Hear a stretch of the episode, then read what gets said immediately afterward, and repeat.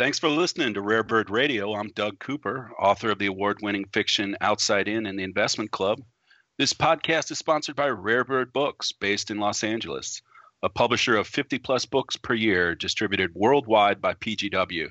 Today, I have the pleasure of being in conversation with acclaimed and award winning Ron Colby, actor, director, writer, producer of both theater, film, and TV, and author of the recently published Night Driver, and also, as we'll learn more about, a former taxi driver. Welcome, Ron. Well, thank you. Nice to be here and uh, in your company. Yeah, so so Ron, I just really enjoyed Night Driver, and you know we're going to focus more on you know that in our conversation. But with such an amazing catalog of work and experience, I mean, we could spend hours on stories from past projects like your work on and off Broadway on The Outsiders, Godfather 2, Some Kind of Wonderful, She's Having a Baby, lush life and on and on and on and on. Um, but like I said, I'd like to focus on the writing. Um, but I'm sure some of the past will creep in anyway as we chat. But so as I, I read the book and in between readings and research about you, the one thread that runs through everything you've done and are doing with Night Driver is you're a storyteller. How would you compare and contrast, you know, your approach as an author writing Night Driver to the other mediums and your roles on different projects? That you've worked on? As far as uh, my work, you know, I primarily considered myself a playwright in the beginning and then a screenwriter, although I haven't had a lot of success at being a screenwriter in New York. All the plays I wrote were produced in one venue or another. Nothing uh, mag- magnificent, but uh, significant at the time. And uh, my screenplays, you know, just uh, fell off the cliff out here, which is very easy to do. There's a blizzard of screenplays written every year. And so finally, uh, I always wanted to try my hand at a novel. And, uh, but that's a, a, a, different experience, as uh, you will attest. So, um, finally, I just got into it. I hiked up my skirts and did it. So this was based on an experience I had about 30 something years ago and uh, always thought, well, this is a great milieu, you know, a great venue, a great uh, minefield to explore in terms of a novel or anything else for that matter.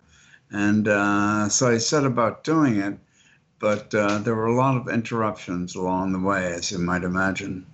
Yeah, you know, and, and one of the things I, I really enjoyed about the writing was the simplicity and, and, and your descriptions. And, and I thought I didn't know if that come, came from, you know, writing screenplays, but how, how you set up scenes. And as I went through the chapters, I kind of noticed that I was always struck by kind of the last sentence on a lot of the chapters. And I was just curious when you're doing your prose, I mean, and you're setting up a scene, are you focusing more on the first sentence or the last? What do you think you spend more time on, or does it just flow?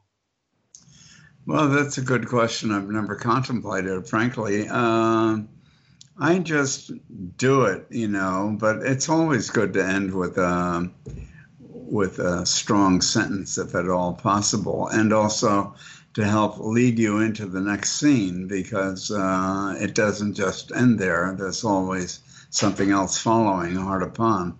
When I was reading, and you know, I'll just use the, the first chapter as an example, but it, for people that are reading, you'll find it through, throughout. Like, you know, chapter one starts out, you know, Nick Cullen couldn't believe he was there you know and i just i just love the simplicity of how it just kind of jumped in and then you know at the end it was in the slanting sunlight their long shadows reached out across the oily blacktop beckoning nick to join. And that just really i mean like you said it just kind of really drew me in and always made me want to go to that that next chapter. And i cu- couldn't help but think as i'm, I'm doing it I, I was thinking of delivering a punchline and i was like boy i bet ron's a really good joke teller because he can really deliver a, a last line uh, well, that's uh, flattering. And uh, now that you mention it, you know, of course, it was a deliberate action. Uh, aren't a hell of a lot of laughs in this book, but uh, there's a lot of other stuff. Yeah, I thought you really captured, you know, the haunting loneliness and possibility um, of the night. You know, having li- lived most of my life in in urban areas I spent a lot of late nights in cabs on the trek home and reading i felt like i was back in the back seat you know staring out the window rocking back and forth to the bumps and turns right along with nick. And you know after so many years i know you said this this project took a lot of years um, you know from when you really had these experiences. And you know how did you recapture it and sustain it through the you know renditions and rewrites? Because i just thought you know just always felt like i was in the cab right right with nick well, I had a very vivid idea of where I wanted to go with this, and uh, in the beginning, and uh, it was difficult to pick up in between. Um, you know, I'd be going along. Suddenly, I'd, I'd get a job. Next thing I know, I'd be in Mississippi uh, and uh, or some other place, and in the film world, as a lot of people will attest, uh, they think it's very glamorous and this and that, but it's 14 and 16 hour days, at least for somebody like me. And uh, so the idea of tinkering with your novel while you're away is um, impossible. But so then I'd come back, and uh, sometimes I'd pick it up, and sometimes I wouldn't. And also, I had explained to a couple of people that uh, I'm not above stealing from my own work. And so I'd get a little tired of this book and I think, well, you know, I could I could capitalize on this in the film business right away, maybe. And so I wrote a, a comedy, uh, half hour situation comedy. I didn't write the whole thing, but I did an outline. It was called Taxi Taxi. And I went around town pitching it William Morris here and there. And uh, the next thing I know, uh, a couple of big producers uh, went in and pitched the idea and walked out with a deal, and that was called Taxi. They threw away one of the taxis in the title. And then there was something else, and then uh, only about seven years ago, well, maybe less than that, I wrote to uh, the head of documentaries at HBO, and uh, I'm you know, I am a filmmaker, and so I had this idea of these mini cameras inside the cab and so on and so forth, and uh, shooting this cinema verite. And next thing I know, there was Taxi Cab Confessions. Yeah. So I said to my late wife, I said, "That's it. I'm just going to sit down and write the book." so I, right. I took some months off and wrote the book, and that's what you have in your hand. Yeah, well, uh, it definitely doesn't seem like there was a lot of you know time in the development because, like I said, it just pulled me back in, and I'll, I'll just share another one of those lines that just really, really hung with me. And it's as he left the tourist section behind him, the boulevard before him darkened into a long black corridor, randomly sprinkled with harsh white lights. Nick gripped the wheel and plunged in you know just really just captures everything that i think the book and you know just keep, you know made me go right to that next chapter.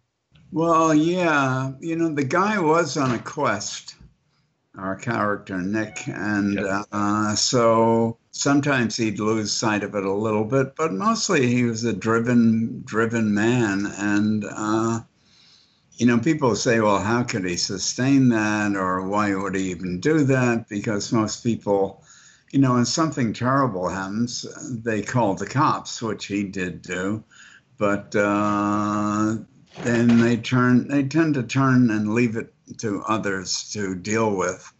But uh, I don't know. I was a New York City kid, and uh, there was a certain code, and there were certain things you didn't leave to other people necessarily, especially when it was so personal and you had actually seen the perpetrators that makes it very real.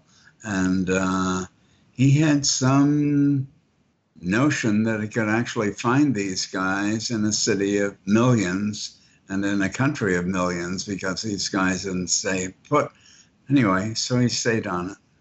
Yeah, so you know, as I was reading, you know, obviously he's, you know, kind of driven by his revenge. But as I got into the story, you know, I started questioning, you know, is, is, it the revenge? You know, what's fueling that revenge? Is it, did he feel like his wife had saved him because it seemed like when they had met, he was kind of going down um, pretty self-indulgent path, and and she righted that pretty quickly. So I was just kind of wondering, what did you think his his motivation was? He trying to revenge that because he felt he owed it to her because she had saved him, or was it just the love of you know his, his life that you know gave gave him uh, you know gave him his his his happiness? Well, it was she who gave him his happiness. Uh, he wasn't a particularly happy guy before that.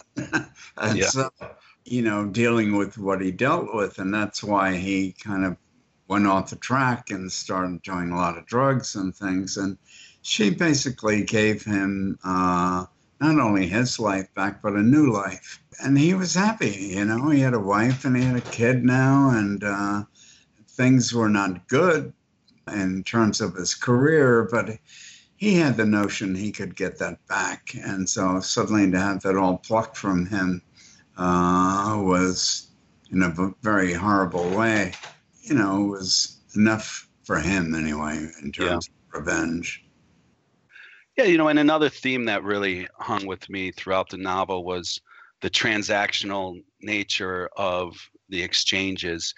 Um, you know, obviously, driving um, you know shift driving is just one transact you know when you're driving a shift it's just one transaction after another which fit perfectly you know for nick's mission i mean why do you think when people are hiding or in pain they're drawn to more transactional jobs and lifestyles i don't know i don't know that they actually are but uh, to contemplate that uh, the well the cab for him you know served a purpose uh, for hunting. And uh, it may not be the perfect thing. I don't know. I guess he could have hung out on a couple of street corners and waited to see who passed by. But uh, the cab made sense for him. And uh, I think in the beginning, he didn't really want to communicate with these people. They were just uh, a means to an end where he could look out through his lens, as he calls it, uh, the cab windshield, and, and hunt. But as these people came into his cab, he obviously had a really good instinct for people, and he could shut them down or turn them off or draw them out. And uh, that's a skill, and uh, I think it worked for him in terms of uh, finding things about himself and maybe about uh, where the murderers might have been. But yeah, I, th- I thought you know there was there was just an anonymity to it, you know that or that it provided. And I think you know you just hit on. I remember one of the the lines, you know, that he was talking about how he liked it because you know he was able to exchange thoughts and feelings you know and if he felt like it he could become involved you know for the duration of the of the ride with really little risk because he knew the the ride uh, he knew the ride was ending. Um, so that i think there was a certain anonymity anonymity to it um, as well. Yeah absolutely. And uh, that really made the job perfect for him in that way. Uh, and so I don't think there was any relationship that really continued except for Irene, the prostitute. Yeah. And uh, that was primarily because she would call him uh, in the beginning, at least. So. So let, us talk a little bit about the relationship between Nick and the detective, Detective Pearson, um, working this case. So Pearson's son uh, was in jail. He obviously cares about his son, but he was still really angry. Um, and he compares Nick to his son uh, Wayne early on, and you know, and he says you could look at their faces and and see trouble coming. Uh, what made you decide to have Pearson's son in jail? Well, these guys go along, and uh, we don't know much about them. And I try to think you know, what would motivate him. And several things motivated uh, this detective. One was uh, where he let this guy Reginald uh, go, and he turned out to be the actual murderer. And Reginald turned around and murdered people after that. And uh, and he had done it a couple of other times. And so, in terms of his son, he could have pulled a couple of strings and everything, but he thought, well, I'm going to just let this one ride out. And, uh, he, you know, he had a good instinct when another cop, uh, rather crooked cop, volunteered to help out. And uh, he just let the son do his time. And uh, none of us are perfect, you know. We all have uh, with our with our children. Uh, I'm old enough to be able to speak to that, and uh, my sons are very successful uh, financiers. But you know, there's a time in their life where maybe something else could have happened, and uh, and it did once once or twice, and you you have to. Uh, let them learn the lesson. We'll put it that way you know, an interesting parallel there with, you know, my, my second book, book, The Investment Club, which is set in Las Vegas about these five broken people who meet at a blackjack table.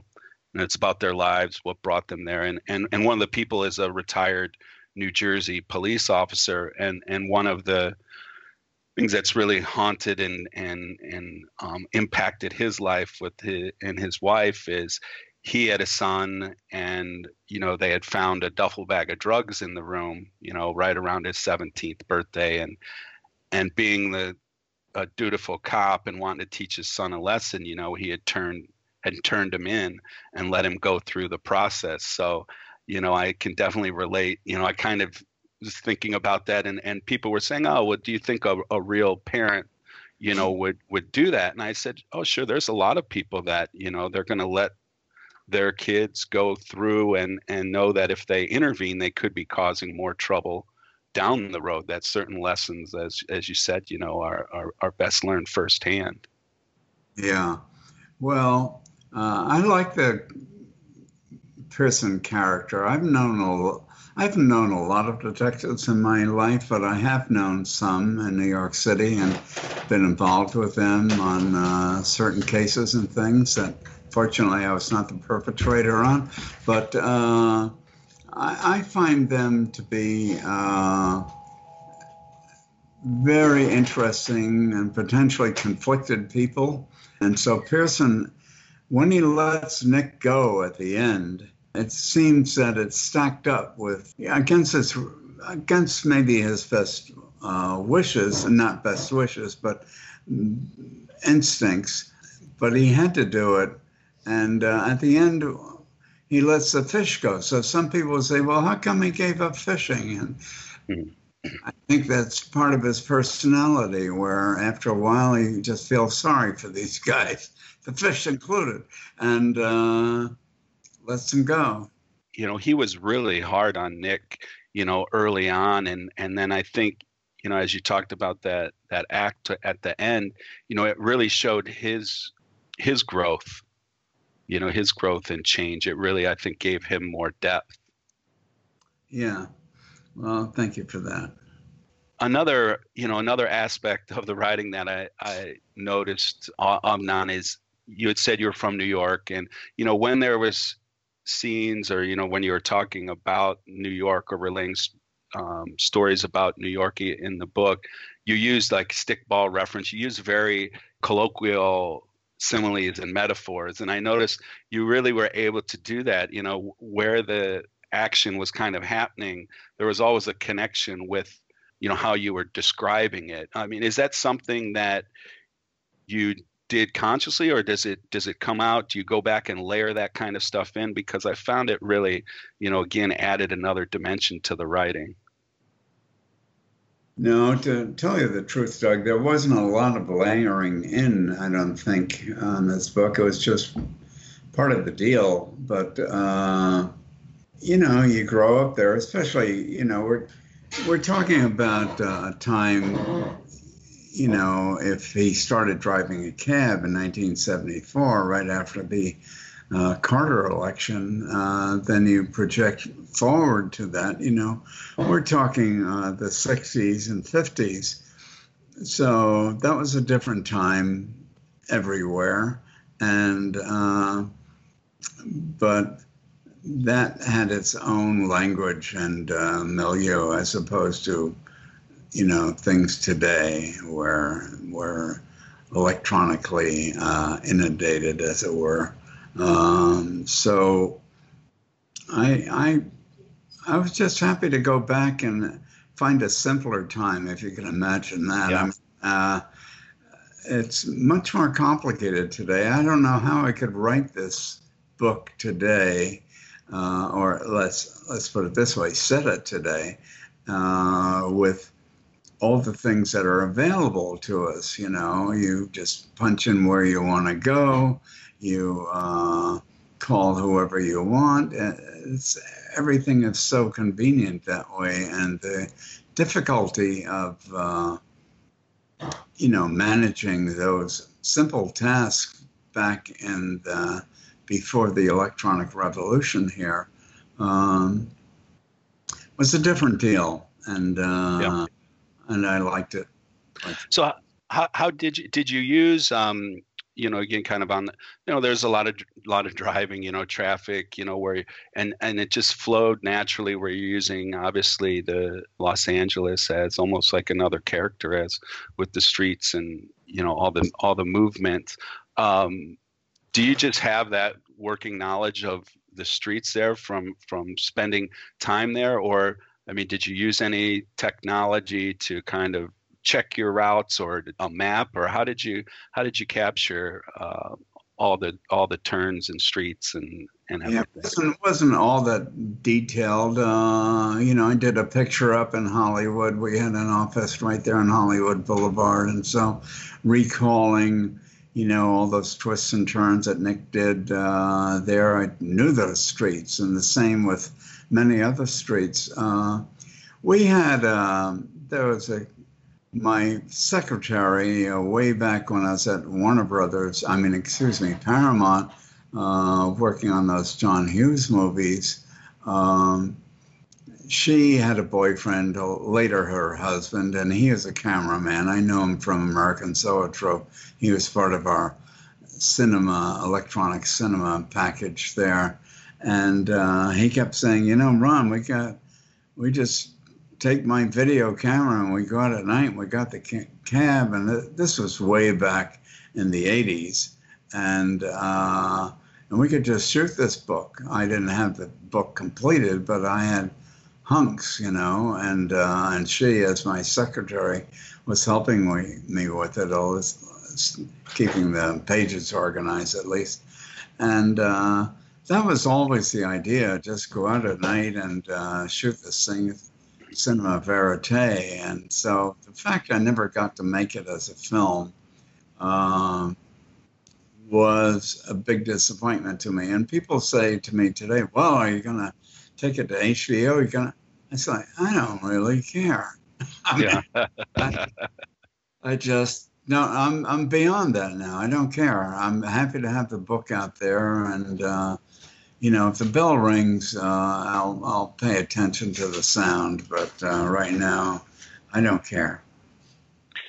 Yeah, it had to be satisfying just you know after the years to to just get the story out, to get the story out there. Um, you know, and and I know when I when I was reading, I think Nick, you know, he commented on how the job, you know, slowly drew him out that all the people he dealt with, you know, like were real, were like real objects, the roads, the buildings, the cars, made him feel more part of the world, you know. And and you talked a bit earlier about how, you know, he was a photographer and you know viewed the world through a lens, and then when he was a taxi driver, he had a different kind of lens, you know, the the windshield. You know, do you think he had a natural detachment to his approach to life and and then the the murder just completely kind of severed him, or did that kind of attach him in a different way?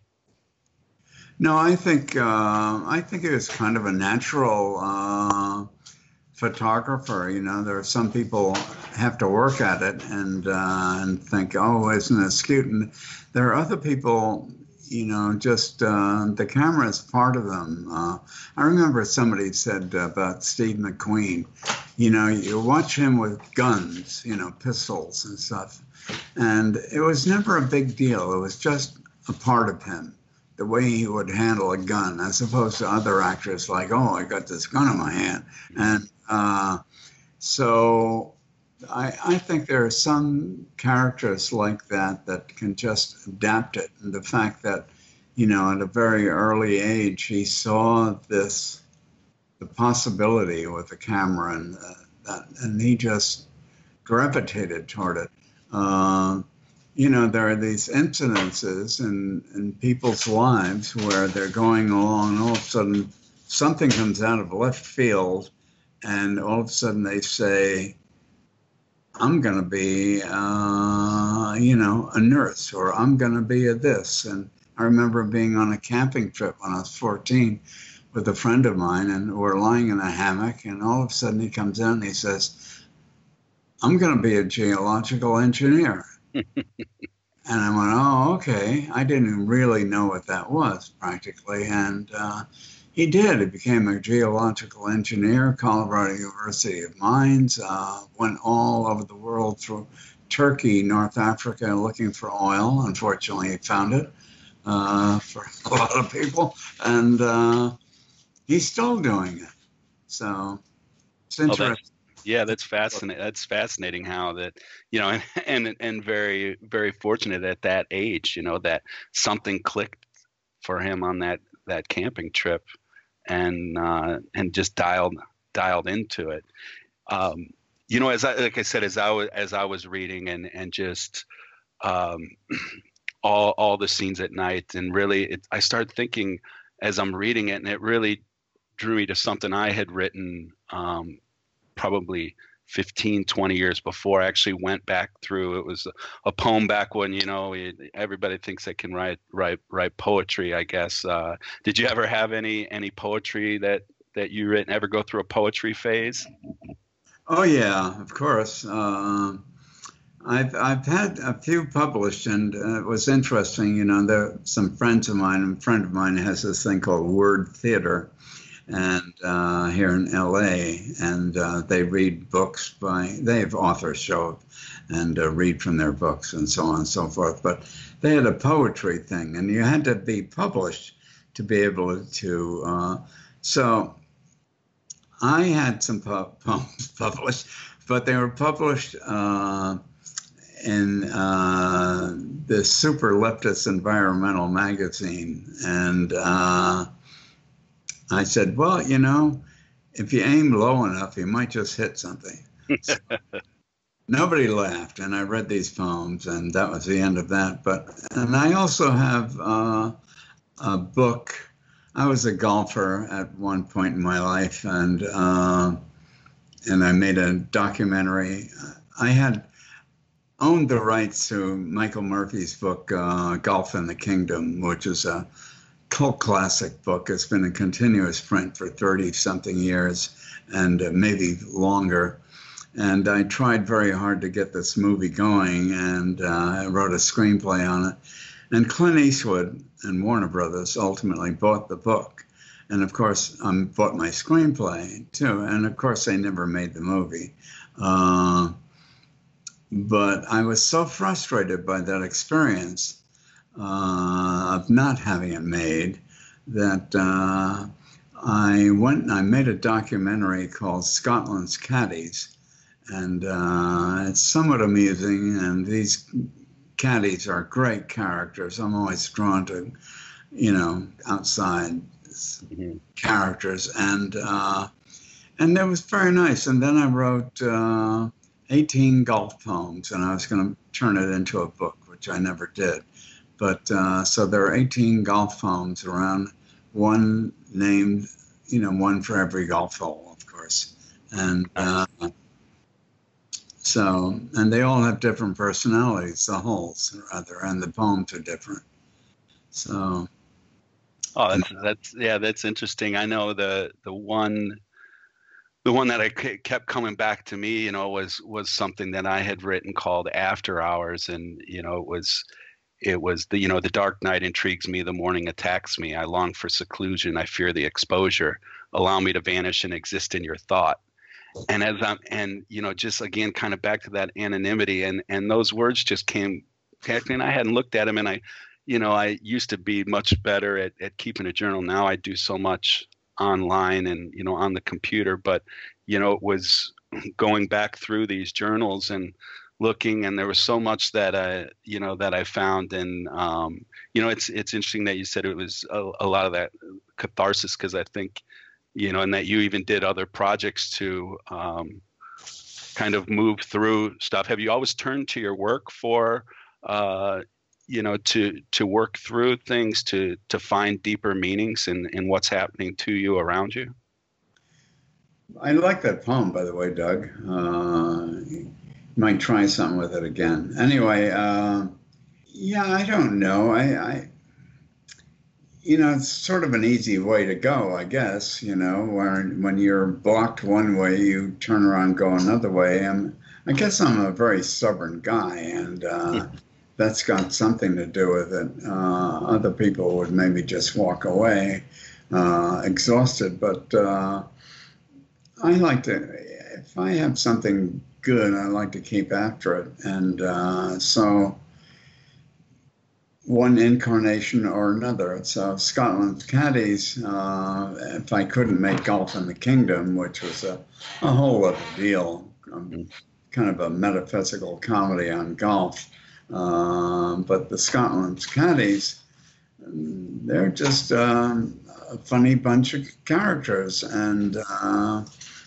I had known some, or less, you know, let's put it this way I've been to Scotland a few times and played over there and had caddies. And uh, these guys really impressed me uh, with their with their wit and their ability to withstand weather and all of that stuff. And uh, so it was a logical extension to just go make something. My wife said to me, she had a show that ran for 10 years. She was a production designer. And so every year she would get about six weeks off between shows. And she'd turn to me and say, Well, where are we going on our vacation this year? I go, I can't take a vacation. I got to keep grinding. Da, da, da. So finally I told her, I said, Well, I tell you what, I'll take a vacation. We'll go to Scotland as long as I come back with a film. And uh, she was a sporting creature.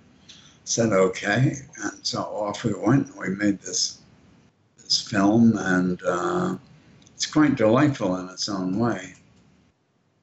So you just touched on something that I, I always like to talk to uh, you know artists about, and you brought up the grind. You know that you are always grinding through and, and, and stuff. So, I mean, do you consider yourself a grinder when it comes to uh, your process that you just keep going and going and going? I think so. Um, I mean, life life's a grind, you know. Yeah. Uh, if you're gonna if you're gonna try and accomplish something, uh, it's you have to keep grinding. It's just what is. Now I know that you know there are this all stuff of being in the moment and doing this and doing that, where you know it's supposed to glide through life without grinding too hard. But I don't know how to do that exactly. Uh, that's difficult for me. Yeah, that's what I when I I talk to people and uh, about it and you know, I say I think there's always a misconception of you know you're you're inspired and you have this big burst and there, there you have the output, you know. And I say, I don't know for it might be that way for other people, but for me, it's always, it's always a grind, and you know that's the only thing I know, and and obviously I'm I'm, I'm comfortable with that. Um, and and I do definitely think that that's life, right? You just you, whether you're you're writing or you're filming or whatever, you know. I always say, you know, you just show up to the page um, every day, you know, especially when you're doing that first draft and it takes everything because no matter how good yesterday was and you can be on cloud nine with with what the work that you had and then the next day you're sitting there at that you know at that blank page and the only way you can really get through that in my, my view for me at least is is the grind is just is just grinding through and sometimes it's just throwing up on the page and and and cleaning it up into something one day but you know the only way is just just a grind i think well, for me, that's for sure, and, sounds like it for you. I, am sure that some people, you know, um, Shakespeare maybe, or or uh, I don't know, certain writers, it, it seems to just flow off. And uh, Oscar Wilde, you know, these guys may be brilliant, brilliant minds uh, that have the ability with, and the facility with language can just knock it off. But on the other hand, if you dig deep enough in those things, you realize, well, they were pulling a lot of stuff out of themselves, and uh, and so maybe it wasn't that easy. Yeah, that's that's that's true. Um, so you know, how can listeners, all of us, stay up on what's happening with Night Driver and any other projects that you're working on? Well, I I have a book I'm supposed to be writing right now, and uh, I I will. I understand how the motion picture business works in terms of uh, running a, a, film out to its logical conclusion, although that's changed so much in the last decades. Used to be, of course, you know, they'd make a hundred prints and they'd send them around the country to major spots and see how it did. And then they'd order more prints. And it looked like there was some interest. And uh, then this character came along who was head of Paramount at the time. And he came up with the idea of, you know, having 3,000 prints and advertising this thing and, and saturating the the market with it? Well, of course, they spent a lot of money on advertising, and hopefully they had a big buffo weekend uh, or two before the audience caught on that the picture was a dog. And uh, so that's still something that's going on, although now with the uh, more independent films being made, fortunately, uh, that equation has changed again, but the major studios are still ordering 3,500 prints just for this country alone. So that's a long way of saying that uh, I'm not too sure how a book works exact, except that uh, I'm willing to do whatever it takes. Uh, I believe in the book. There's always that that insecurity when you first finish it and you hand it to somebody and you say, well, let me know what you think. Well, enough people have come by and said, you know, I really think it's a good book. Uh, then suddenly your your courage mounts. It's a difficult thing when something's so personal to you. Yeah. And uh, that's it. Yeah, I know. I, I described it to someone as I always get this feeling whenever I have a party and you put all the work into planning the party and already in about 15, 20 minutes, half hour before the party starts, I always get this sinking feeling, oh, what if nobody shows up? You know, I did all this work and and and nobody comes, and I I always get that you know the feeling after the work's done and and you've put yourself out and you've effect let it go, and then it's out there to have its its life of its own um, and and you don't really know what's going to happen, and and it can take so many twists and turns. And when you think something's down, then something can lift it back up. So I, I definitely um, think you know you'll you'll have more than a few people that are saying it's it's a great book. I thoroughly enjoyed it. Um, recommend it to all the listeners if you haven't picked it up. Uh, any final words you want to share with listeners? No, I'm looking forward to reading your book, Doug, about the five guys sitting around a blackjack table. That sounds intriguing to me. And uh, I thank you very much for your interest. And uh, Working away on another book, but I don't want to talk about it right now. But uh, meanwhile, have a look at Night Driver. Well, we'll definitely look forward to that to that new one and and um, enjoy to see what happens with Night Driver. So thanks everyone for listening to Rare Bird Radio. I'm Doug Cooper, author of the award-winning fiction Outside In and Investment Club. This podcast is sponsored by Rare Bird Books, based in Los Angeles, a publisher of 50 plus books per year, distributed worldwide by PGW. Thanks again to Ron Colby for joining us in conversation to talk about his wonderful book, Night Driver.